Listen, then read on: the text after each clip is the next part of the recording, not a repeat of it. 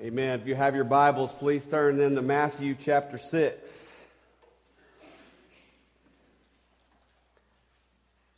And while you're turning to Matthew chapter 6, hold your place there and also turn to Exodus chapter 16, please. We're going to look at a couple of passages this morning. Exodus chapter 16 to Matthew chapter 6. We are still in our sermon series on kingdom living, looking through the Sermon on the Mount and we're looking at depth at each petition of the Lord's Prayer. And this morning we will be looking at the fourth petition. But let's read this prayer of our Lord, God's holy word, in Matthew chapter 6, verses 9 through 13. Pray then like this Our Father in heaven, hallowed be your name. Your kingdom come, your will be done on earth as it is in heaven.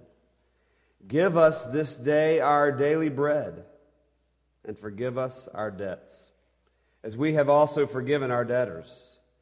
And lead us not into temptation, but deliver us from evil. Let's pray. Father, we praise you, we thank you for the word of life that we get to read and study and know and grow closer to you. And we thank you that when it comes to the Christian life, that you did not leave us to wander and to figure it out on our own, but you attended to every detail that we need to know to live as a disciple of Jesus Christ. And especially this morning, Lord, we see our Lord modeling for us prayer. And so teach us, we pray. In Jesus' name, amen. As I have uh, studied Scripture through the years, I have found that there are many men that I admire for their leadership and for their courage as, as they have led God's people. And sometimes I've admired these men because they've been called by God to seemingly lead in some impossible or very difficult situation. One such leadership occurrence happened when Moses found himself uh, wandering in the wilderness, leading God's people, right after they had delivered them, he, Yahweh God had delivered them from Egypt out of slavery. And in Exodus chapter 16, if you'll flip over there, we find ourselves now on location around 45 days after they had left Egypt. Until this time, during this 45 day period, all seemingly was happy and everyone was exuberant because they had left their oppressors, they had left Egypt. And but now, after about 45 days, the fun had stopped and the grumblings were settling in. And here we find Moses with a difficult leadership task. So, why all the grumblings among God's people? Why was there such animosity toward Moses and Aaron, who were called to lead God's people? Why were the Israelites grumbling? Why were they making such a fuss? Well, we read in Exodus chapter 16 that they were hungry. they were they were starving. They had probably after 45 days pretty much ran out of their camping food. But even more at this point after 45 days of wandering in the wilderness and leaving Egypt, they began to doubt that God would provide for them that he would be there in their time of need. And look at what they said. Look there in Exodus 16, verse 3. This is what they said to Aaron and Moses Would that we had died by the hand of the Lord in the land of Egypt, when we sat by the meat pots and ate bread to the full. For you have brought us into this wilderness to kill this whole assembly with hunger. They were hungry. And they doubted God's love and provision. And they did not think that this was a good idea to leave Egypt. They were a ungrateful people. So what was Moses going to do? How was he going to fix this leadership predicament that he found himself in? Nothing. Absolutely nothing. Moses was not going to be able to do a thing to fix this problem. Yahweh God was going to do something about it. God was going to address this situation. And Exodus chapter 16 gives the complete story here of how Yahweh God heard their grumblings, but even more, he saw their need their need for sustenance, their need for food and water to survive. And so he provided. And if you just glance down there at that story, and some of you know this story, Yahweh, knowing their need, he provided manna, which was bread from heaven, every morning for them in their camp. And every evening there would be quail to eat. They would have meat to eat every evening. And he provided these things so that they may live. He did this to show them his glory and his provision for his people. He provided for them for 40 years with manna and with quail because he saw his people's need and he wanted to care for them. And so, this story this morning in Exodus chapter 13, I'm sorry, Exodus chapter 16, is a wonderful illustration of how God cares about his people and he will provide for them. So go back now to Matthew chapter 6, and we find the fourth petition there in Matthew chapter 6, verse 11, where we petition the Lord, Give us this day our daily bread. And then this fourth petition, we need to remember that the Lord's Prayer here is Jesus teaching us about prayer. He's modeling prayer for us. And what Jesus is teaching us here is that we are to, are to acknowledge that we are entirely dependent upon God the Father to supply our daily needs. That is what we do in this prayer. We acknowledge that we are entirely dependent upon God the Father to provide for our daily needs. Give us this day our daily bread. And so this morning, I want us to look at how this petition, the fourth petition of the Lord's Prayer, teaches us three important theological truths. The first theological truth is that God is passionate about his glory. That's the first thing we'll look at. Secondly, the second theological truth here is that God loves providing for his people's needs. And the third theological truth that we will examine this morning is that God wants to teach us that our ultimate need is him. So, those are the three things. That's where we're going this morning. The first is the first theological truth of this petition in the Lord's Prayer is that God is passionate about his glory. In the first three petitions of the Lord's Prayer, if you look down there in Matthew chapter 6, we noted that each of these petitions focus on God. That's what we've been saying. Prayer is about God. We see the focus here being on God's name, His kingdom, and His will. But the last three petitions of the Lord's Prayer focus explicitly on ourselves and on the things that we need. And so we're coming to the, to the first of this second order of the petitions in the Lord's Prayer. The Lord's Prayer, and the way it's laid out, is very intentional. It's very theological. Jesus is teaching us, even by teaching us what to pray. So, if you notice in the Lord's Prayer and these petitions, we must, first and foremost, we must spend time adoring our Heavenly Father and praising His name and praising His kingdom and His will. Essentially, what we must do here is we must worship before we come to our Father with our needs. Because otherwise, our request, our personal request that we make to Him, they, they have no context. If we don't first and foremost worship God.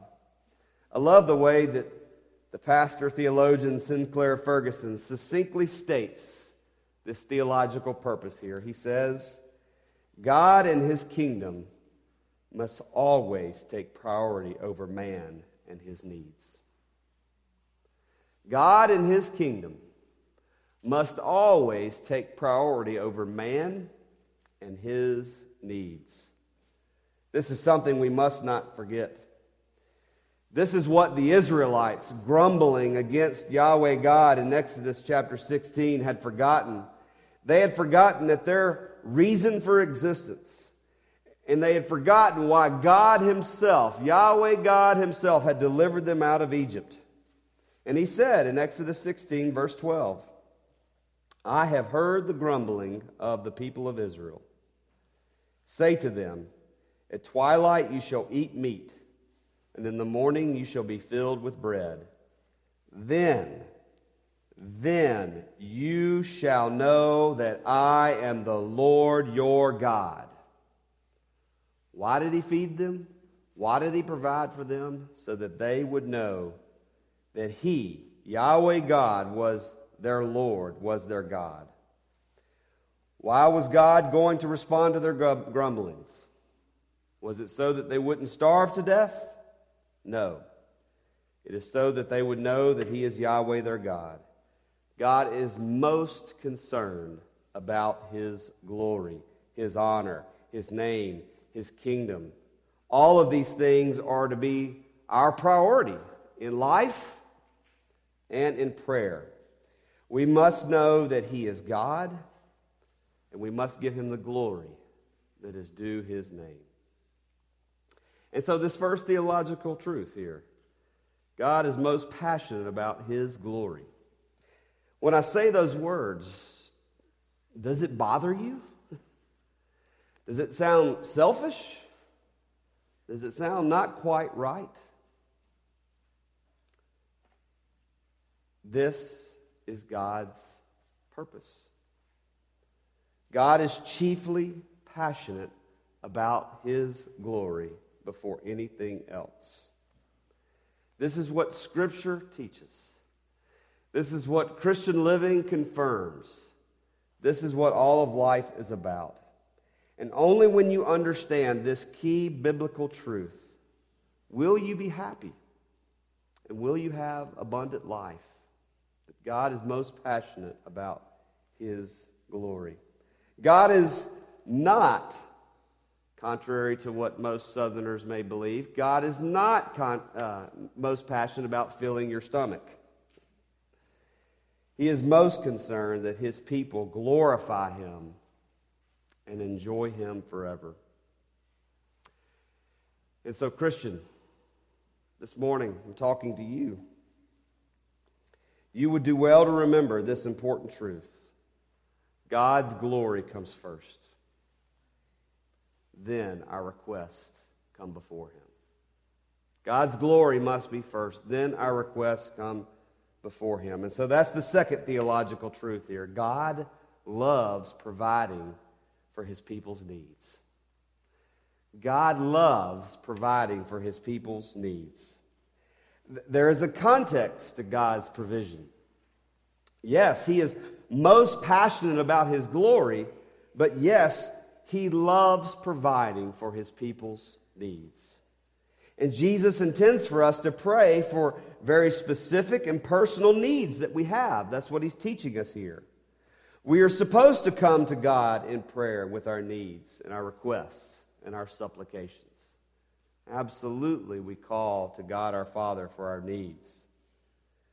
Asking God to give us each day our daily bread is acknowledging that all things that God gives are a gift from Him. He gives us all things we need as a gift because He loves providing for His people's needs. And so, why did Jesus say bread here? Asking for bread is a way of asking for the simplest of our daily necessities, but it includes all our needs. I mean, thank God for Costco, right? We can buy them two at a time and fill up the freezer. Because bread is essential to, to life. Bread is a staple part of the human diet. It was that way in the ancient world, and it's, unless you're on one of those crazy fad diets, and good for you if you are, I probably should join you, but it's an important part of our staple diet as well. Bread, in a sense, symbolizes life's necessities. Asking for bread is a sense asking God to provide all that we require. So God is concerned with our daily needs. Specifically, He is concerned that we have food to eat. And I'm thankful for God who provides these things for us each day, who is concerned with our daily needs, our every need. John Calvin said this For the most kindly Father does not scorn to take even our bodies under his protection and care. God even takes our bodies under his protection and care. God loves providing for our needs. So the lesson here is that all good things come from God's hands. It is something we need to be reminded of because we need to be sustained. We cannot live, we cannot function, we cannot survive without food, without air to breathe, without shelter. And in the modern world, the day and age that we live in right now, we've come very accustomed to an unprecedented amount of affluence. We've become so accustomed to our affluence that this petition has virtually lost its power. I will guarantee there are not many PCA pastors this morning preaching to a congregation of starving people. That's just not the case. The reason that we have lost the motivation to petition God the Father in this way is that we have lost a biblical understanding of God's providence, specifically, how He sustains His people. We think just because we can leave here right after church and go to one of the 80 supermarkets here in town that we don't need to ask God to give us our daily bread because all we got to do is go into the store. And even if you didn't have money, there are plenty of programs and, and organizations around town that will make sure you get food in your stomach. But I think because of this, we've, we've lost a biblical understanding of what God's providence is. Our Westminster Shorter Catechism states that God's works of providence are his most holy, wise, and powerful, preserving and governing all his creatures and all their actions. So we have food to eat, we have air to breathe. Because God, the Almighty Creator and Sustainer of the universe, upholds all things by the word of His power and He is the one that makes the seed bud and flourish so that we have food. We can go to that supermarket and buy food because God allowed it to grow and to have life giving quality that we can go and purchase. We have food to eat because God's powerful preserving and governing all of creation so that people are cared for and nourished. The very food that we eat, the very food that we take into our bodies, it only works because of God's blessing on it to nourish us and sustain us. That was one of God's first great promises that he gave to mankind in Genesis chapter 1. Listen to this Behold, I have given you every plant yielding seed that is on the face of all the earth and every tree with seed in its fruit. You shall have them for food. God created food for you so that we would have it, so that it would nourish us. God loves providing for his people's needs. We ask God for our daily bread, knowing that unless God bestows his blessing upon it, it will not be effective and fruitful for the disciple. Think about this. Think about this for a moment.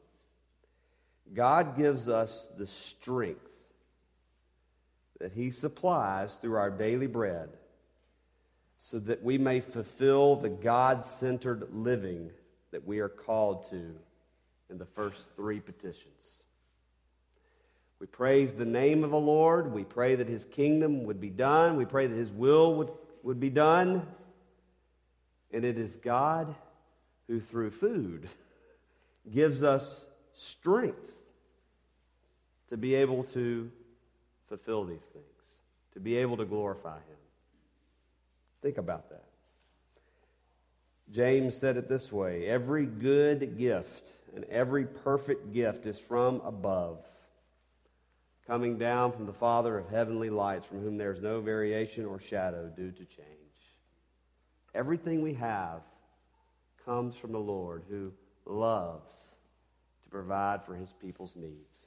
That's the second theological truth. The third theological truth in this petition is that God wants to teach us that our ultimate need is Him.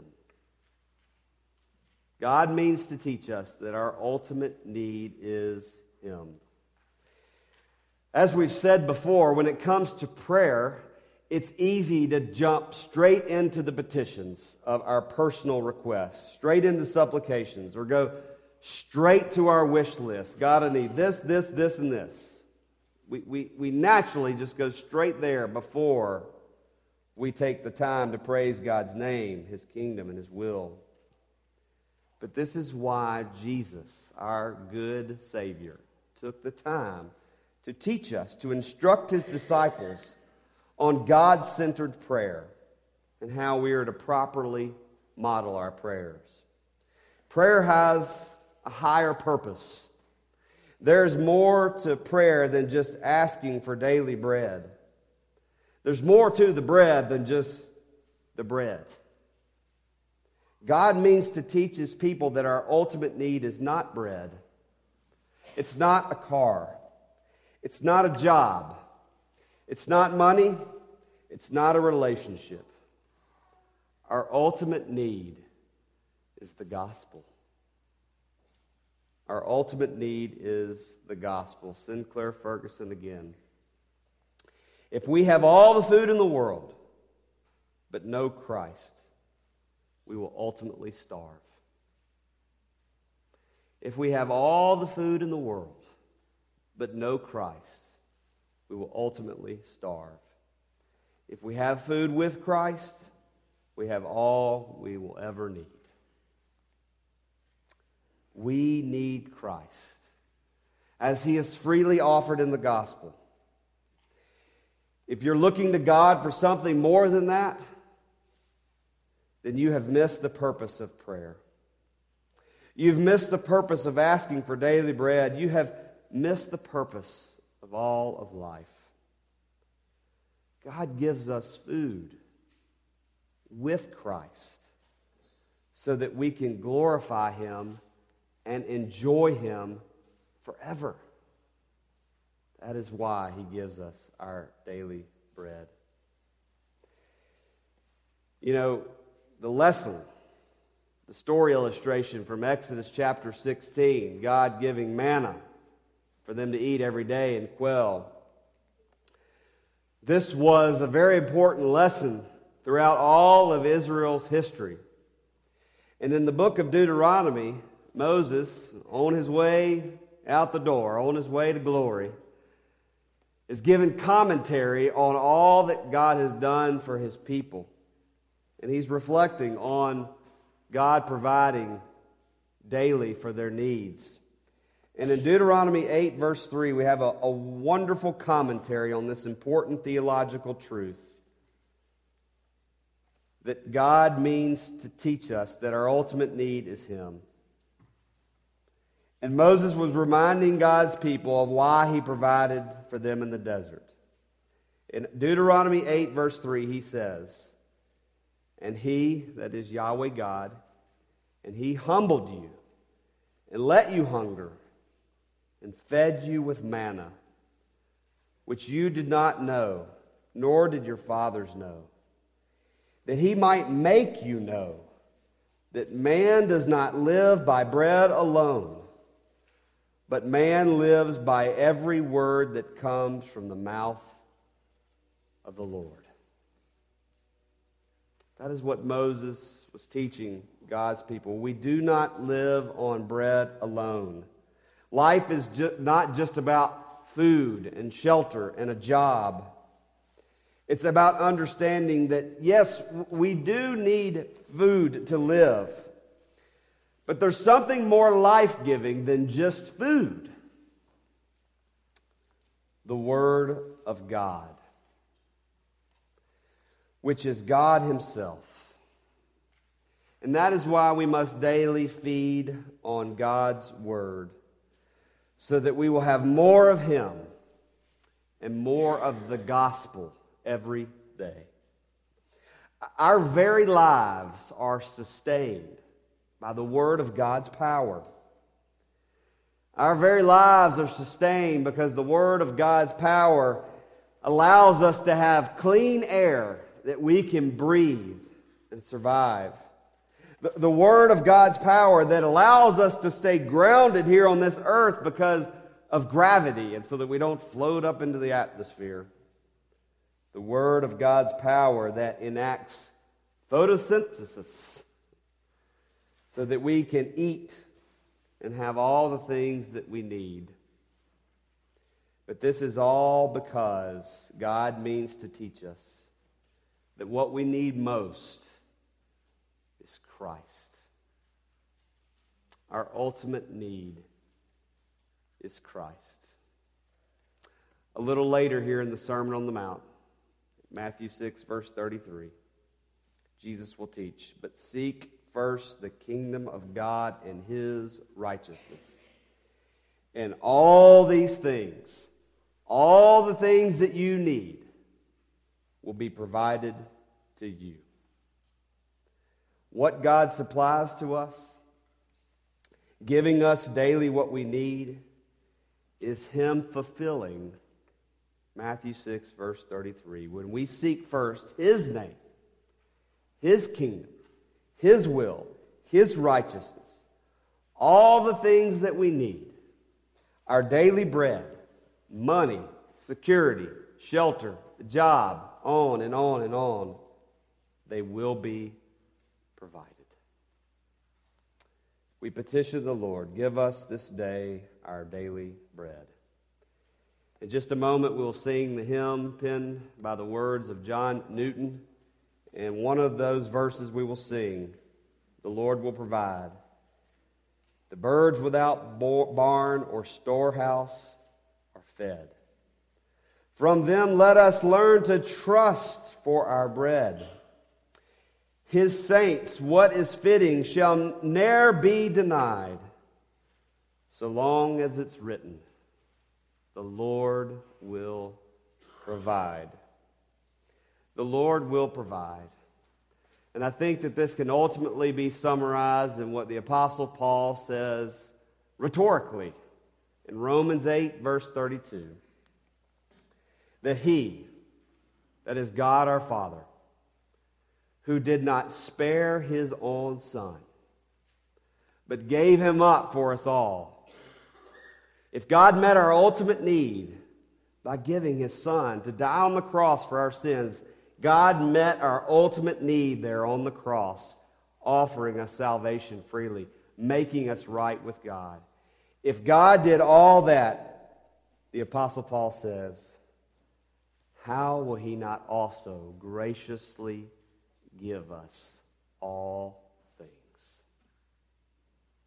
God has met our ultimate need by giving us Christ, and he will give us our daily bread. Let's praise him and thank him for that. Pray with me. Father, we confess to you that this petition has indeed lost its power and its urgency because we have a grocery store on every corner. But Lord, help us to see now that Jesus means to teach us that there is much more to it than just food.